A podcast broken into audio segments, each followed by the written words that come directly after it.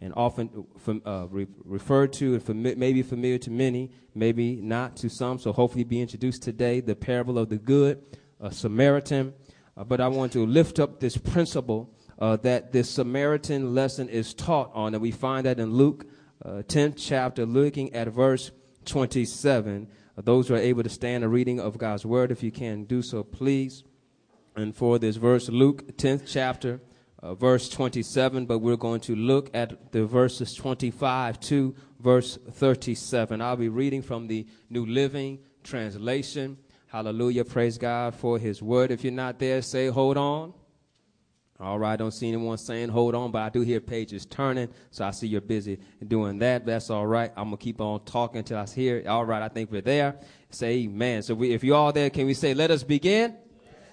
All right, I hope we arrive to the same conclusion. Word of God says, The man answered, You must love the Lord your God with all your heart, all your soul, all your strength, and all your mind, and love your neighbor as yourself. Praise God for his word. You may be seated. As you take your seat, if you can help me announce this to your neighbor compassion for your neighbor. Amen. Look to your other neighbor so they don't feel left out. Tell them compassion for your neighbor. Amen. I hope you sit next to somebody you like. Cause we, we hopefully we can grow closer together today. Looking at this text, what we just read in this 10th chapter, verse 27, is a man, a lawyer, who comes to Jesus wanting to find out what he must do to inherit eternal life. Y'all see that there in the text? New Living Translation said he was an expert uh, of the of the religious law. Another translation might say he was a lawyer, but he knew the law, and we see he knew the law. How he was able to grab from the law not just one block of a law, but if you look to some that have footnotes, if not, you might see it in a commentary. They just quoted from Deuteronomy 6 chapter verse 5. Also, you can find Leviticus 19 chapter verse 18 when he comes to about loving your neighbor. So he showed his understanding of how to encompassate the law of God and say, if you love the Lord your God with all your heart, your soul, your strength, and he says, I'm not going to stop there, but also love your neighbor as you love yourself.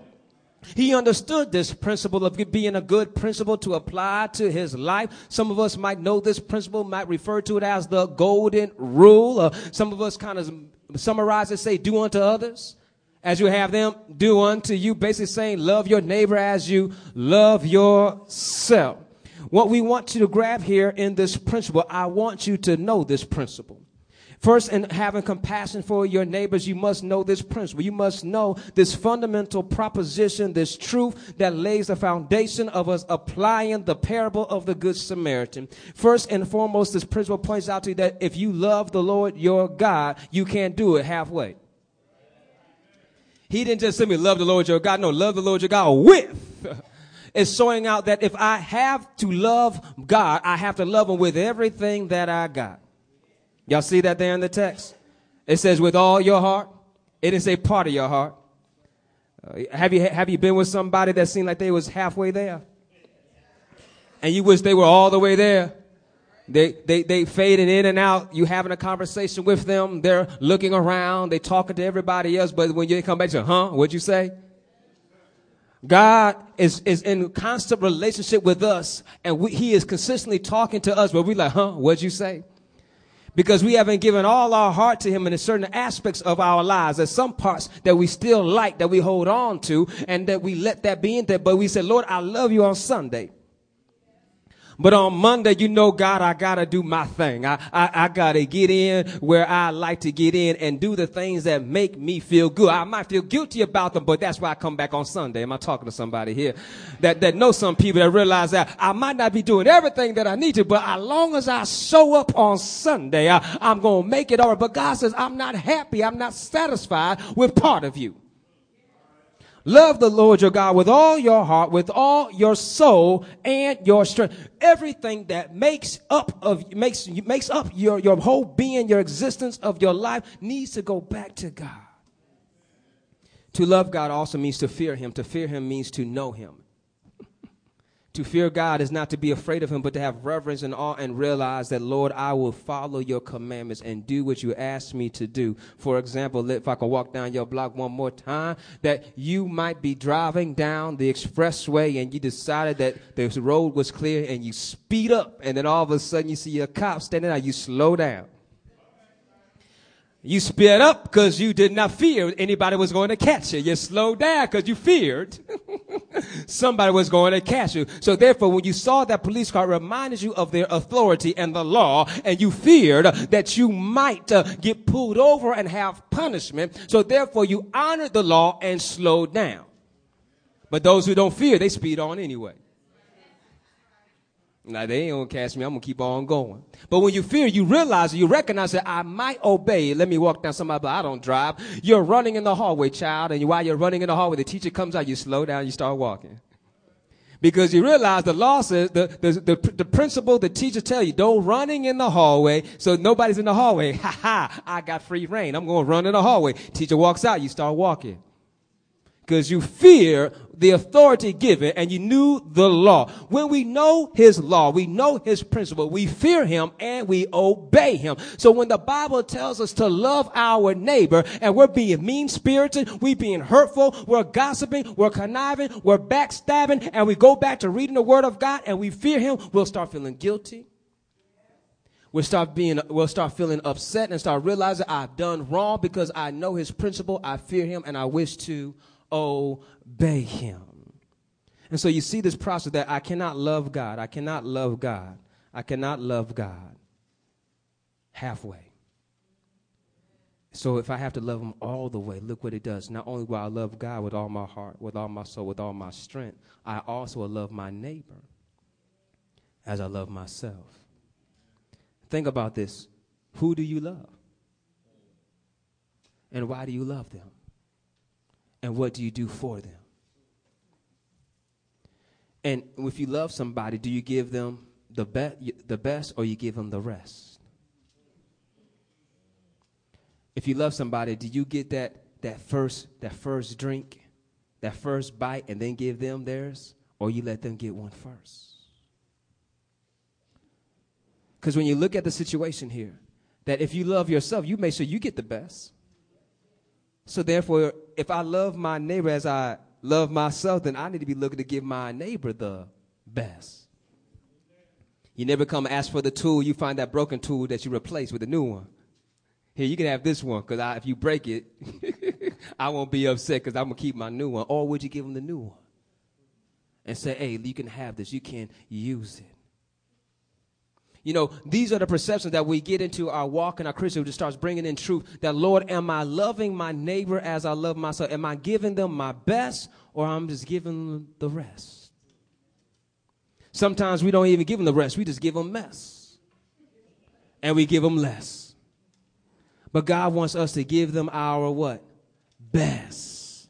Has not God given us his best? In John 3:16 for God so loved the world he gave his only begotten. So was that not his best? And so when we realize how God loves us and how he's commanded us to love him, uh, uh, help me out tell this to your neighbor that this is a commandment. This is not a suggestion. This is not an, an opinion. This is a commandment. This is something you are told to do. And so if you do not understand this, I want you to understand God has instructed you and told you that you must love him. That's a command. And so what that breaks down to that love is not based on emotion. Cause whoo, if love was based on emotion, I don't know where I would be. Because, cause look at the definition. God is love. Check it out in First John 4 chapter. God is love. So if love was an emotion, think about when God got angry, where would we? We all be gone. For the wages of sin is death. So as soon as he got mad, bam, you dead.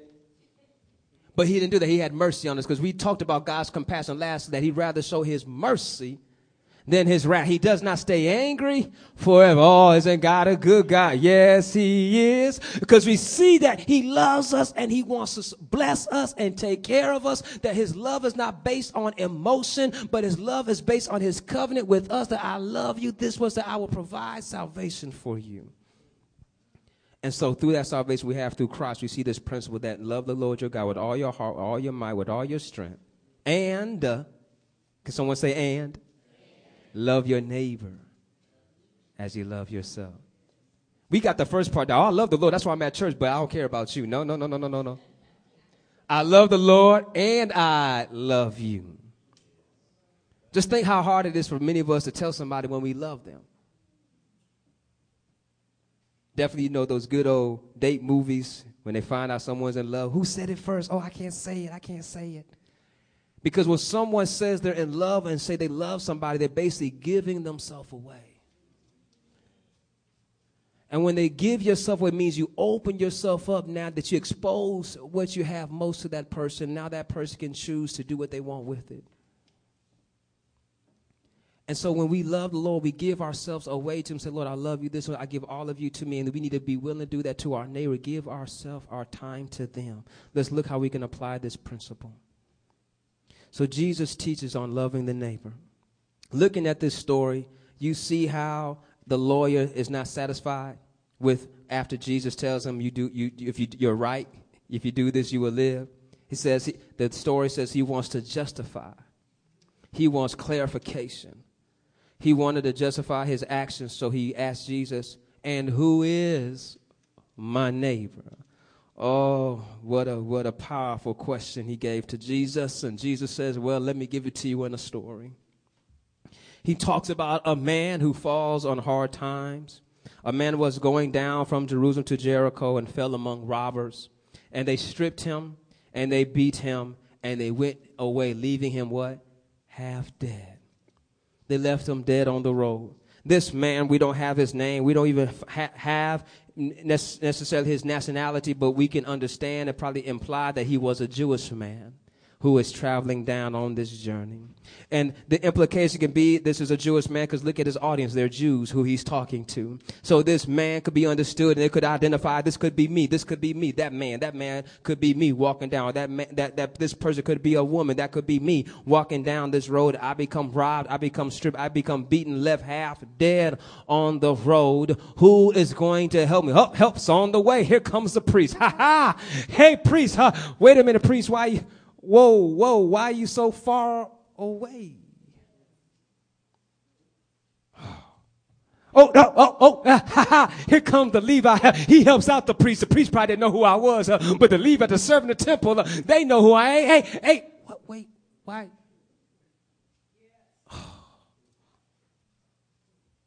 Here comes the Samaritan. New Living Translation makes it clear to, to get the emphasis of the story. A despised Samaritan. Here comes that crooked person I don't care for coming down. I know he ain't going to help me out. And this is the one that comes close. The one you think is not worth your attention. The one you despise, the one you talk about, the one you don't even care about. He's the one that comes close, looks after you, covers your wounds and bandages you, puts you on his animal he's traveling on. So now he's off and he's walking. He's took your load and now is carrying you to an end. New Living Translation makes it clear that he's on a journey. This was not a scheduled stop. This is not a scheduled stop, but he stops to see about your situation, puts you on his animal, and takes you to an end. And then on the next day says, Here, here is two denaries. If this more cost to it. I'll pay you when I come back. So this Samaritan is showing that he is used to on his journey. He's going to pass to and fro and say, hey, when I come back, I'm going to check on him. But you catch this, that the ones who he thought would help him out, the priest and the Levite, made sure they stayed away from this person. But the despised Samaritan, the one that came close, was the one that the Jews despised and did not socialize, did not connect. Matter of fact, many of them will take the long way around to get to Jericho instead of going through Samaria. So I'm not going through. If I got to go to Jerusalem, I got to go around. I'm not going through. I don't. I don't really even get near them. But he is the good Samaritan one that gets near. Look at this principle here. Look at verses 34 and 35. Going over to him, the Samaritan soothed his wounds with olive oil and wine and bandaged them. Then he put the man on his own donkey and took him to an inn where he took care of him. The next day, he didn't just drop him off, he stayed with him that night to make sure he was okay.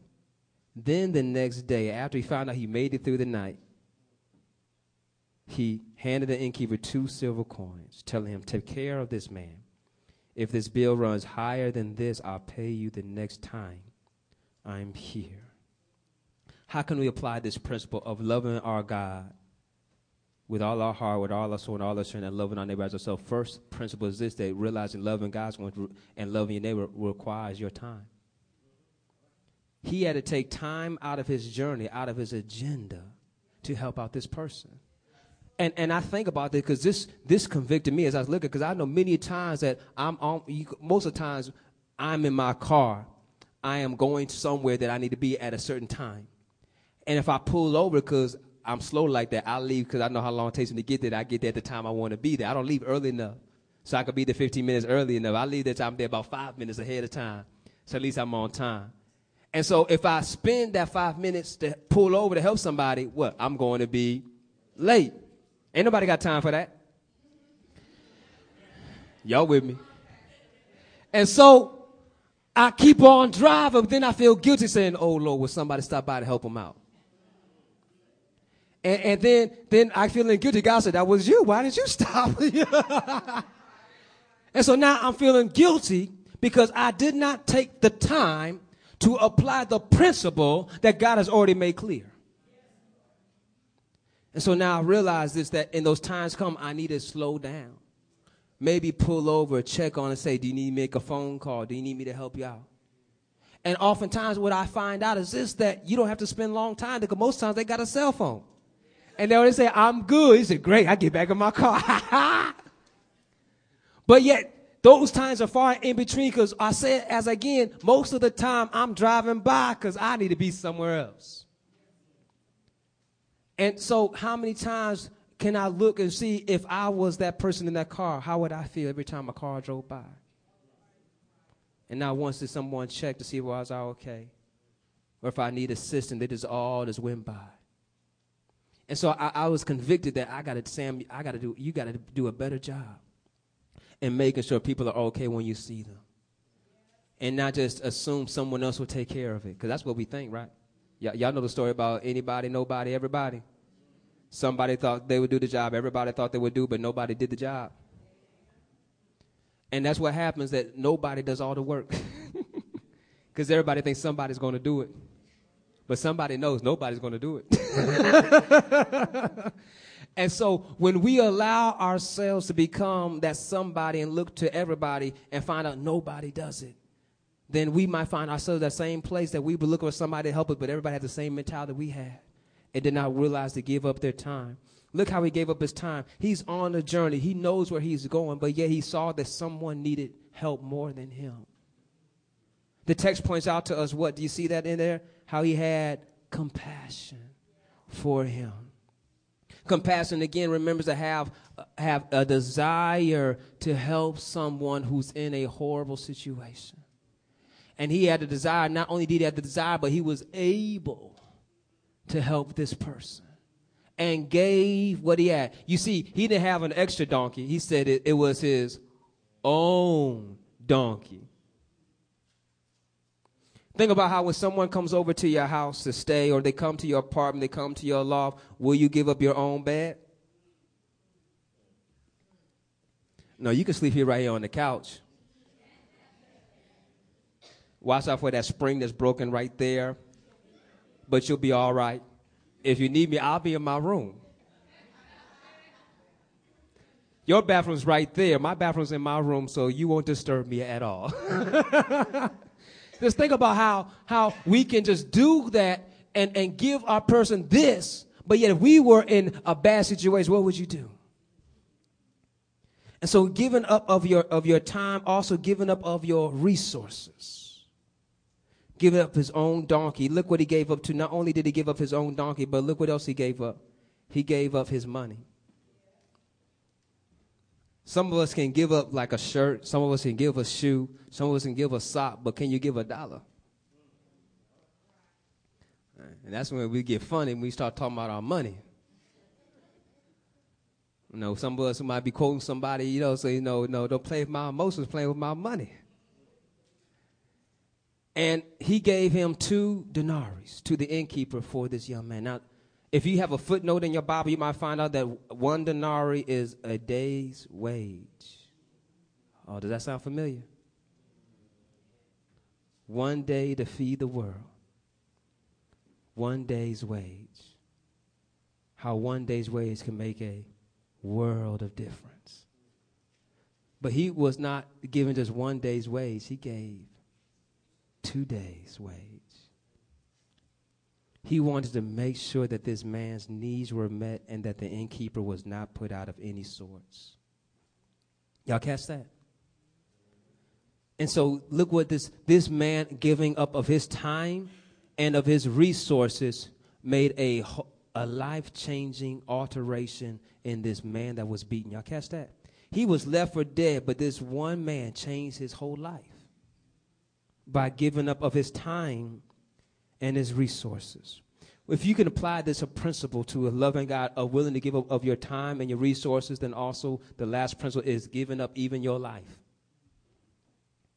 Because look what happened here this man is left for dead in a treacherous valley. This is not a common valley. Some historians say that people would travel, that this was not maybe the best place. It wasn't the best lit place. It's not the place that you want to be caught at night with. Am I talking to somebody here? And so this was not a great place to travel, but he could have been walking into a trap and coming to look after this person. Y'all might see some of those movies people play dead just to get you. And he could have been walking, but he took the time. He felt compassion for that person, not knowing who this person, not knowing it was a trap, put his own life in danger for the life of somebody else whose life looked like they were in danger. And when he got, they found out that this person needs help. How many times do you realize this? When you give your time, you give your words, yes, you're going to be putting your life in danger. Yes, you go, if you go in to help a stranger on the side of the road, right, your life may be in danger. That is true. Matter of fact, the story was out someone just got killed trying to help a stranger you know, uh, uh, uh, I'm starting that story, but in a movie, that's where it came from. There you go. Thank you, Holy Ghost, brother man. In a movie, a stranger, you know, boy, guy died trying to help a stranger change a tire. Y'all know what I'm talking about. Y'all seen it. and so that's what happened. I'm not talking about nobody's movies, but that's what happened. So this person remembers the situation that this was a good person, trying to help a stranger change their tire, but got hit by a car. We know how dangerous to be on the side of the road. Why the cops, we have cops and those and the workers trying to tell you, you need to get into the other lane, trying to that because their lives are in danger. And so these are the circumstances we got to put in place. So we see that these are those principles and we see how valuable. So now here comes again that if we fear the Lord and loving our neighbor, casters, casters, if feeling the, fearing the Lord and loving God with all our heart, all our soul, all our strength, and we're trusting Him, do you fear when you're helping other people what's going to happen? No, you, you, you no longer fear that because you say, I'm helping this person out. Whatever comes is going to come. Think about when, when you go, when we help with Habitat for Humanity, when I was hammering the nails, and I, I'm not good with a hammer, nor am I good with nails, but I was hammering the nails, I was not thinking, will I hit my thumb? I was thinking, will I get this job done right? Will I, well, am I going to make it worse make I have to work harder again? and so when, when we're helping people, we're not oftentimes thinking how we're going to put ourselves in there. We're thinking about, can I help this person? Can I help him get this job done right? This man of this, uh, uh, this despised Samaritan looked and realized that he was not concerned about what's going to happen to him, but he was concerned about the one who needed him most. So look at this story and these principles. After he tells this story, he looks at that great lawyer and he asked this lawyer, Jesus asked, that now which of these three would you say was a neighbor to the man who was attacked by the bandits? You see how the man replied? He didn't say the Samaritan. He did not say the good Samaritan. He just simply said the one who showed him mercy. The reason why is because this Jewish man could not give credit, nor could he give praise to a Samaritan. They were despised and not liked. And Jesus was pointing out to him, as he's pointing out to us, that when we have compassion to somebody that is to cross barriers of ethnicity, race, poverty, and rich, that we should not love somebody because they look like us, they associate with us, and they hang with us, but we should have compassion for anybody that's in need because anybody could be that person. And just as we need to, that if you are, think about it, if you're waiting on the donor list for a heart, a kidney, a liver, do you care if it came from a mass murderer? You're going to say, no, I don't want to live. No, give that lung to somebody else. No, that's not going to come out your mouth. You're going to say, I'm dying. I'll take whatever you got.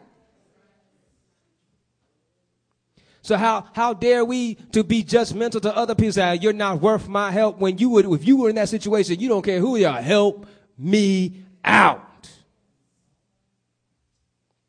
So we see, look at, look what happens. Then Jesus says to them, what? Yes, now go and do the same.